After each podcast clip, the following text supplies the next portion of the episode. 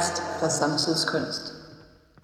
Jeg tænkte, mm, at det, altså det vigtigste at få optaget i dag, det er en, en rammefortælling, som ligesom fortæller historien fra den rigtige ende af. Jamen, jeg skal se, hvad jeg kan gøre. Og hvis vi så ender med at, øh, at tage på nogle ekskursioner, Mm. så kan man også komme ned i nogle, nogle ligesom dybere snakke der.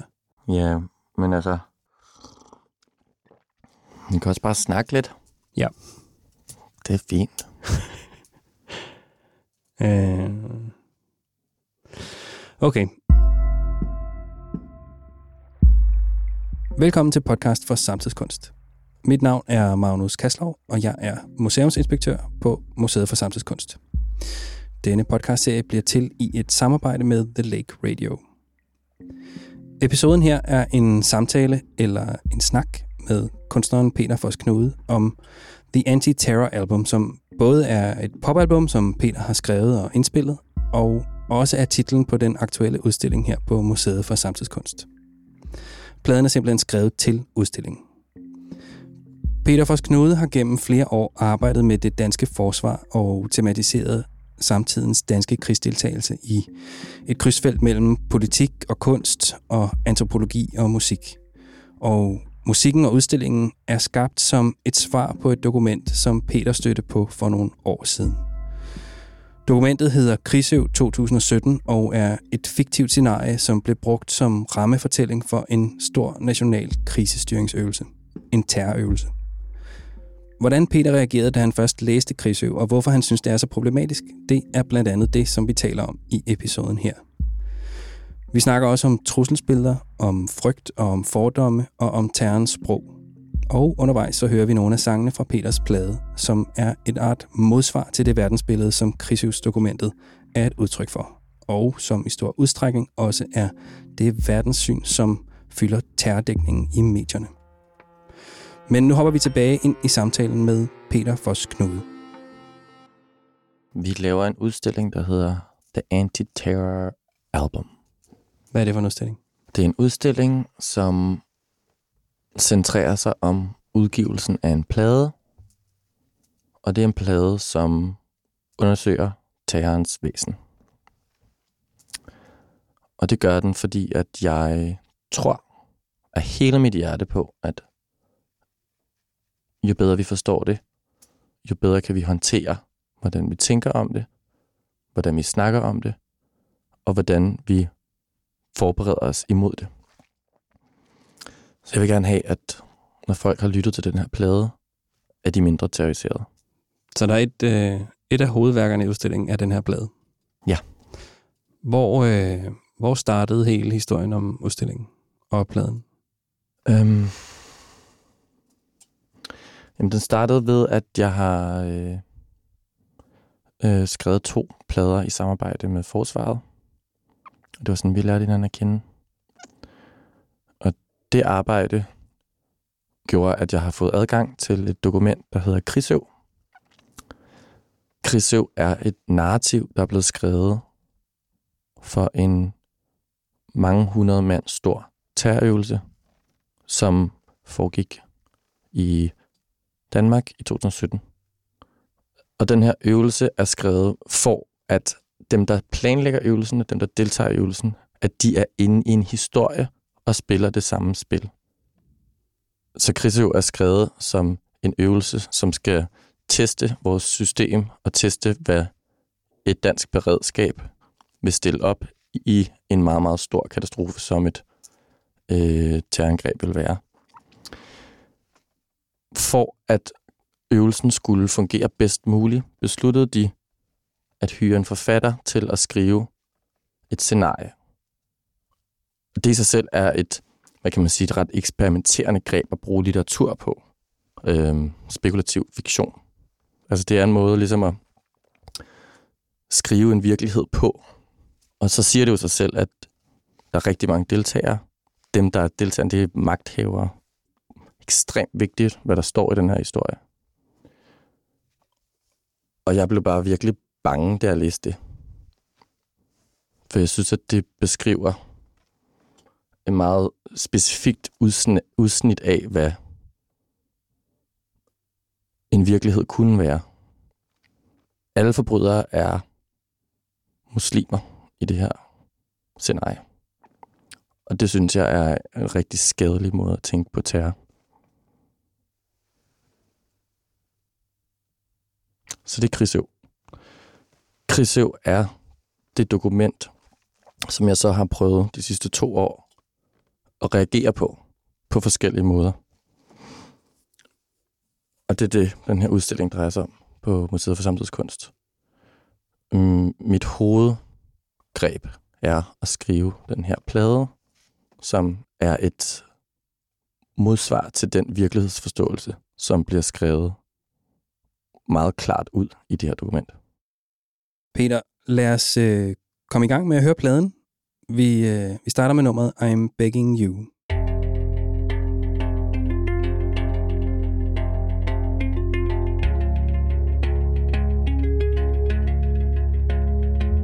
But there so it's not a lot of self-reflection in the article. It's if you look at the social media, maybe yes, to take down the video, but this is a newspaper, and it's nothing. The, their own voice is in question.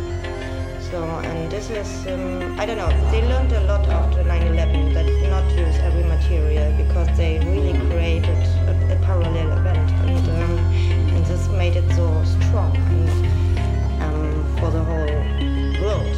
This parallel event that everybody was in front of the TV. Streets were empty, everything because everybody looked at these pictures and the TV. And um, uh, they, the self-reflection that they are part of, they're accomplices, they're like um, producers, um, directors of all this.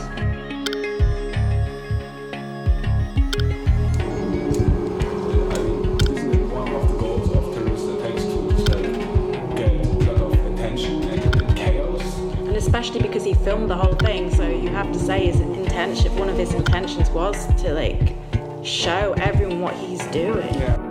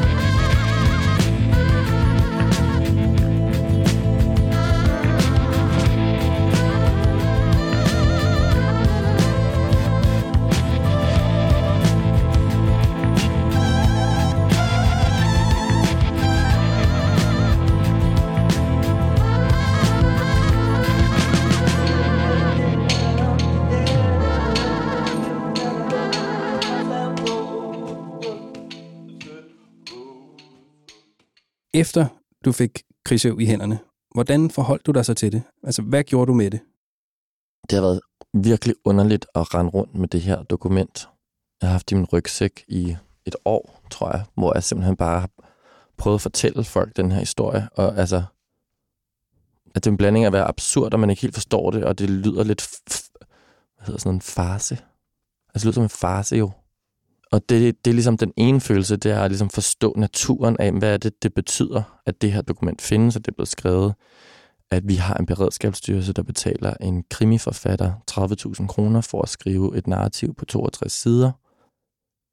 Og så ligger der jo øh, kæmpe arbejde i at skulle på en eller anden måde forholde sig til det som kunstner, og forholde sig til det som sanger, som jeg har valgt at gøre, og sige, hvordan, hvad kan være en stemme i svar til det her. Jeg tror også derfor, at det ikke er et, øh, hvad kan man sige, set in stone. Altså, de her sange er en respons til nogle af de spørgsmål eller følelser, jeg har fået ved at have Krisev i tasken. Jeg har også læst Krisev, og, og det er et mærkeligt dokument. Altså det mærkes, øh, mærke som en halv novelle, eller sådan starten til en, en krimi. Men vil, vil, du ikke, vil du ikke prøve at beskrive det, som, som Beredskabsstyrelsen kalder et narrativ?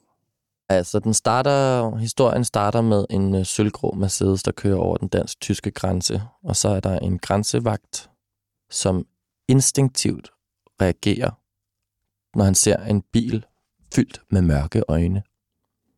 Så bliver han bange.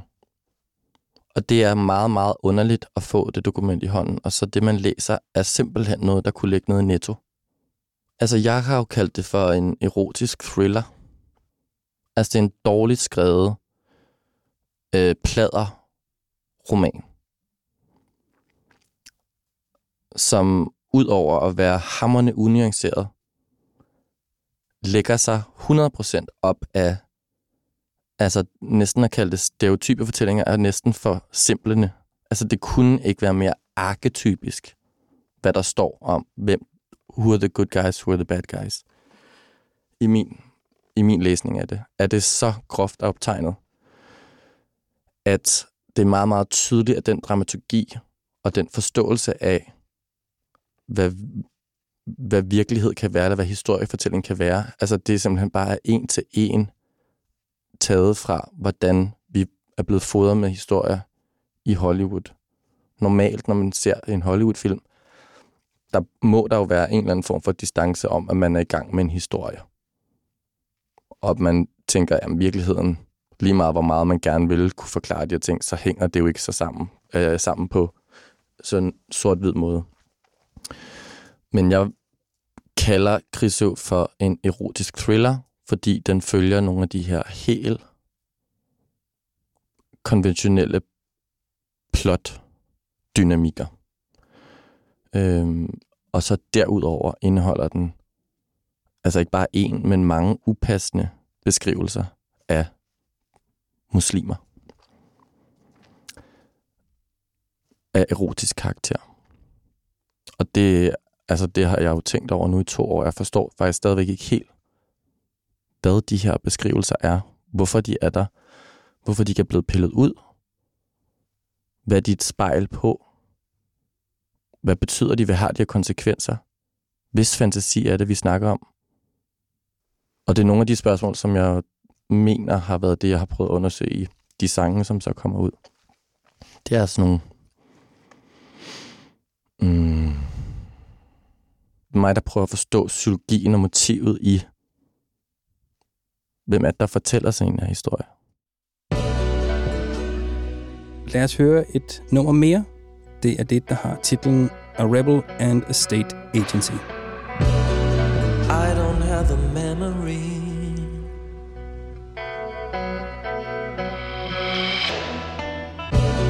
I don't have a memory.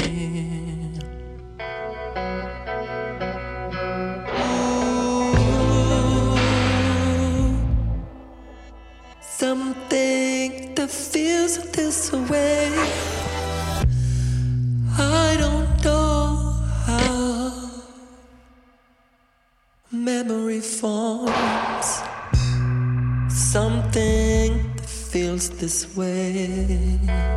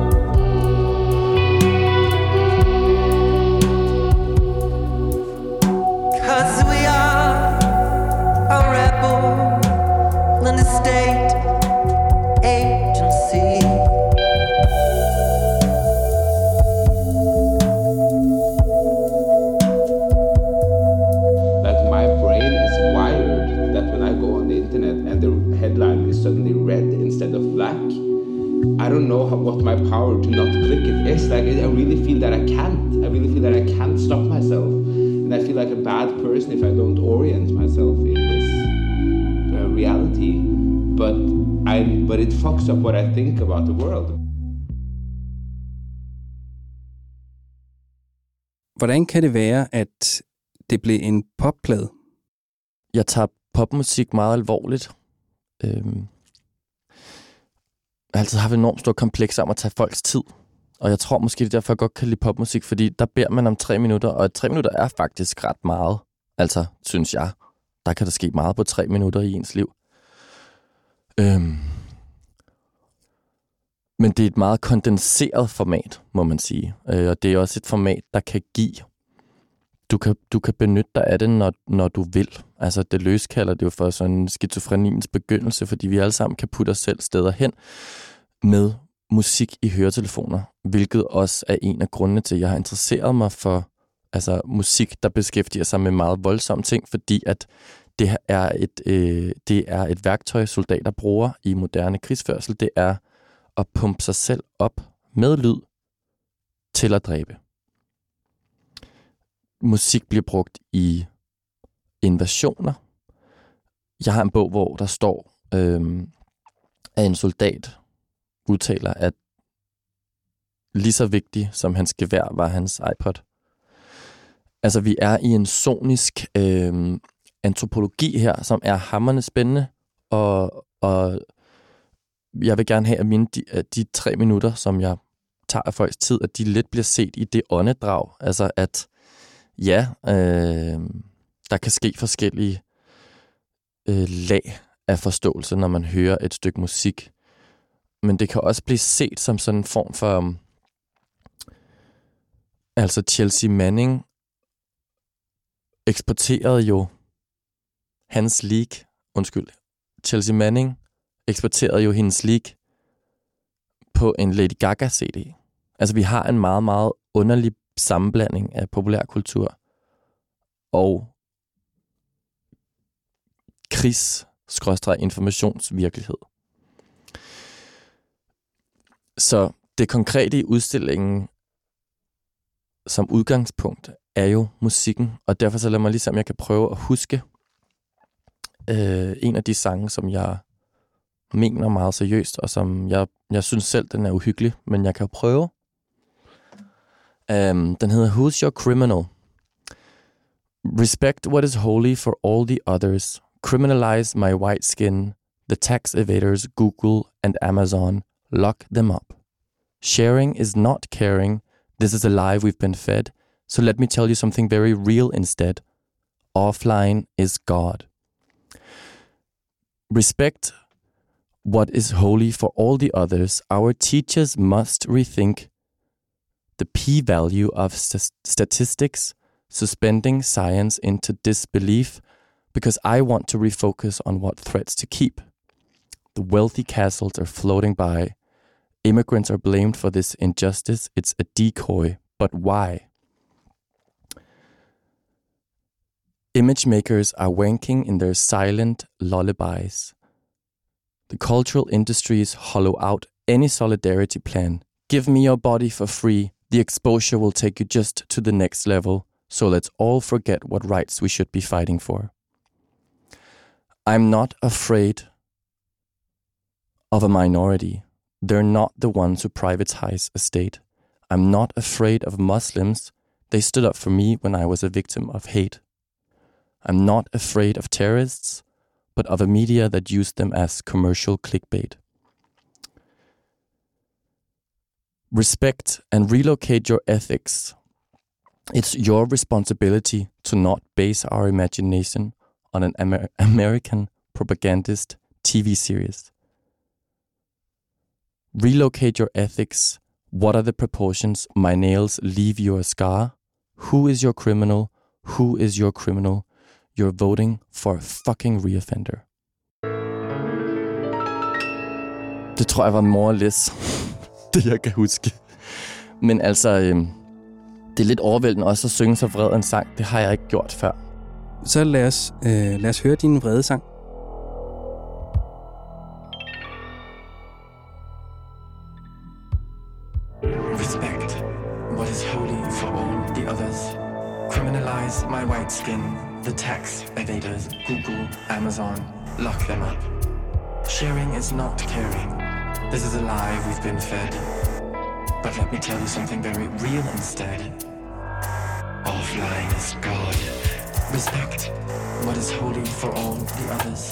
Our teachers must rethink the p-value.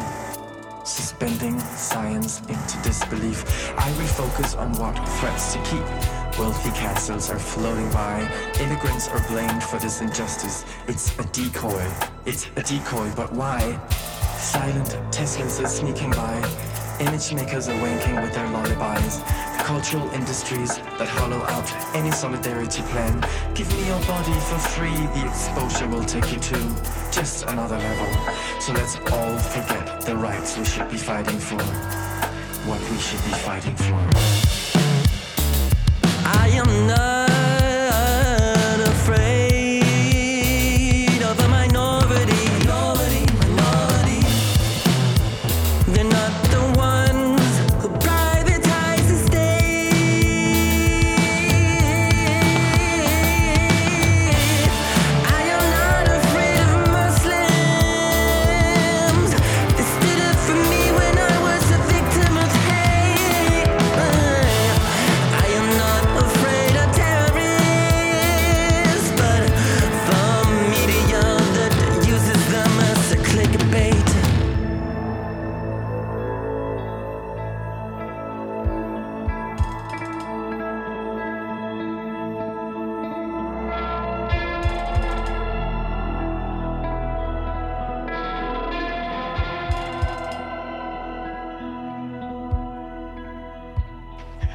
Respect and relocate your ethics. It's your responsibility to not base our imagination on an Islamophobic American propagandist TV series. Who is your criminal? What are the proportions? My nails leave you scar. Who is your criminal? Imprison those responsible for lying politicians. They are the reoffenders. They are the reoffenders. Who is your criminal? Who is your criminal?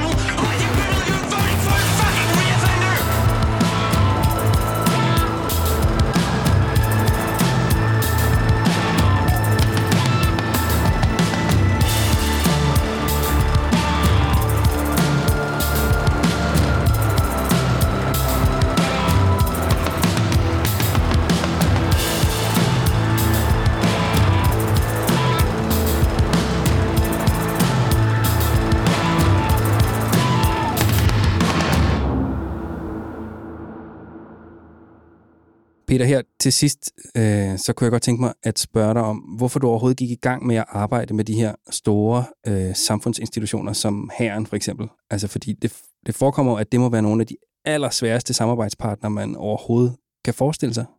Mm. Altså, jeg har jo forsøgt både at arbejde sammen med politiet og med hæren og nu en beredskabsstyrelse. Og jeg gør det af mange forskellige årsager, men jeg tror, sådan den helt simple forklaring er, at Øh, jeg mener, at kunst er et ekstremt effektivt værktøj til at skabe nye dialoger. Og jeg er både frustreret og desperat over den virkelighed, vi befinder os i, og vil rigtig gerne være med til at styre skibet i en anden retning. Og jeg synes, at kunst kan være et af de steder, hvor vi kan skabe samtaler, som en dokumentarist ikke kan, som en filmskaber ikke kan, som en journalist ikke kan. Så kan jeg træde ind i institutioner, der slet ikke forventer det, jeg kommer ind og spørger om. Altså, fordi jeg jo bare render rundt som en eller anden...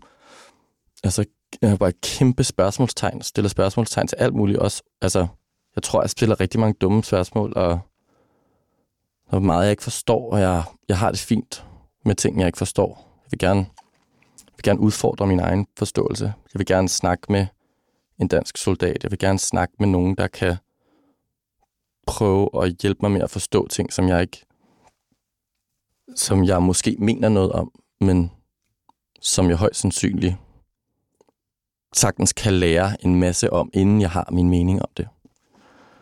Øhm, så mit, øh, mit grundlæggende ønske og ambition, det er at bruge kunst og musik til at facilitere nogle af de møder, som mennesker skaber, og det er de møder, der kommer til at sørge for, at vi havner et bedre sted, end hvor vi er lige nu.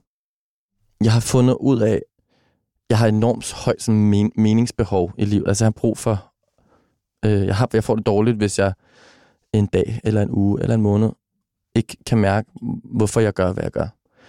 Og derfor så tror jeg, at jeg har, øh, jeg har fundet en eller anden balance eller ro i, at når jeg tager nogle samtaler, eller netop går op til den der soldat, som der ikke er nogen, der taler med, så på en eller anden måde, så kan jeg jo godt mærke, at der er noget altså konflikt, eller der er noget svært. Men på en eller anden måde finder jeg ro i det, fordi det er der jo. Altså, han står der jo. Så jeg bliver lidt mere angst over at lade være. Altså, og det... Altså, det er jo nok også noget, det der kan slide, slide mig lidt op, men altså, det, men der er et eller andet i sådan... Mm, for mig er det at undertrykke elefanten i rummet, det er som om, det kræver fandme mere energi, end at tale med den. Det er jo også faktisk en ret ting, øh, en ting, som jeg synes er, er, er vigtigt ved det her emne, det er, at alle synes noget om terror. Alle ved noget om terror. Alle er måske lidt bange for at sige det, de ved eller synes om terror. Men det betyder, at vi har sådan en form for sådan, det er en meget folkelig diskurs. Og jeg tror også, det er derfor, jeg laver øh, popmusik, at det, det er en bred offentlighed, der kan tale om det, og skal tale om det. Og det er på en eller anden måde sådan en meget sådan... Der er bare enormt meget gods i samtaler, som handler om de her ting, hvis man når et sted hen, hvor man øh, når frem til nogle af de her nuancer, som, øh, som kan være svære at sige, som kan være svære at tænke. Er vi med til at, er, er jeg med til at fodre terror ved at klikke på terrordrabet i Marokko? Når jeg sidder i 1A og ser det der gule skilt lyse fra TV2 News, terrordrab. Altså, bare det, jeg sidder i bussen og kigger, er jeg, er jeg med til at opretholde, hvad, det, hvad T-ordet bliver brugt til i forhold til at kunne sælge en historie. Det er en, meget, det er en svær samtale. Det er, en, det er et argument, som hvis man tog den til døren, så ville man faktisk være inde og lave nogle guidelines for, hvordan journalister må og skal håndtere det her ord. Det er en samtale, jeg gerne vil have, og jeg vil også gerne have, at folk havde den.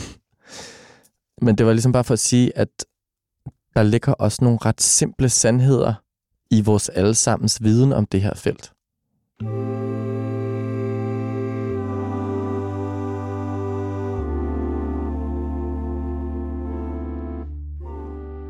Vi er nået til vejs ende i den her samtale om udstillingen og pladeudgivelsen The Anti-Terror Album af Peter Foss Knude. En plade og en udstilling, som tematiserer terror og betragter terror som noget, der i høj grad stammer fra vores egen frygt og vores egne fordomme, der bliver fodret af fortællinger som blandt andet Krigsø.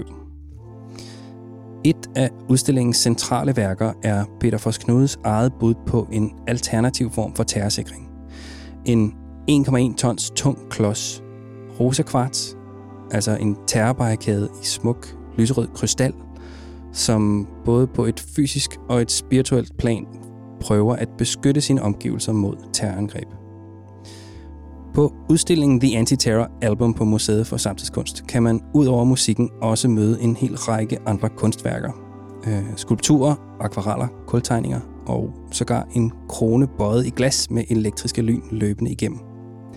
Alt sammen værker, som forsøger at etablere et modsvar til Beredskabsstyrelsens fortælling, og samtidig også værker, som undersøger, hvad vi skal stille op med den ofte irrationelle frygt, som vi bliver grebet af. Ifølge Peter Foss Knude, så er musikken på The Anti-Terror Album også en form for terrorsikring. Han sagde til mig på et tidspunkt, at hvis man lytter til musikken på pladen, så skulle man gerne blive mindre terroriseret. Albummet kan streames på Spotify for eksempel, men det kan også erhverves som en fysisk LP, hvis man besøger museet i Roskilde. Udstillingen den løber frem til onsdag den 6. maj 2020, som samtidig er den dag, hvor Beredskabsstyrelsen tester det, som man i gamle dage kaldte luftalarmerne. Og i den forbindelse inviterer Peter Fors Knude i samarbejde med kunstner Mia Milovic alle, der har lyst til at deltage i en performance i form af et hylekor, der synger sammen med luftalarmerne. Så hvis du hører den her episode inden den 6. maj 2020, så sæt et kryds i kalenderen, kom til Roskilde og se udstillingen og syng med sirenerne den 6. maj. Så er der kun tilbage at sige, at podcast for samtidskunst bliver til i et samarbejde mellem Museet for Samtidskunst og The Lake Radio. Og at podcasten er støttet af det Obelske Familiefond og Politikenfonden. Mit navn er Magnus Kaslov, og programmet er tilrettelagt og redigeret af Jan Høgh Strikker. Tak fordi du lyttede med. As you ask me to twirl in a carcass scanning me for metal, I murder them in self defense. Security comes first. One spin to the sound of your money. From behind me, you look at me, the repeated monster in the economy of obvious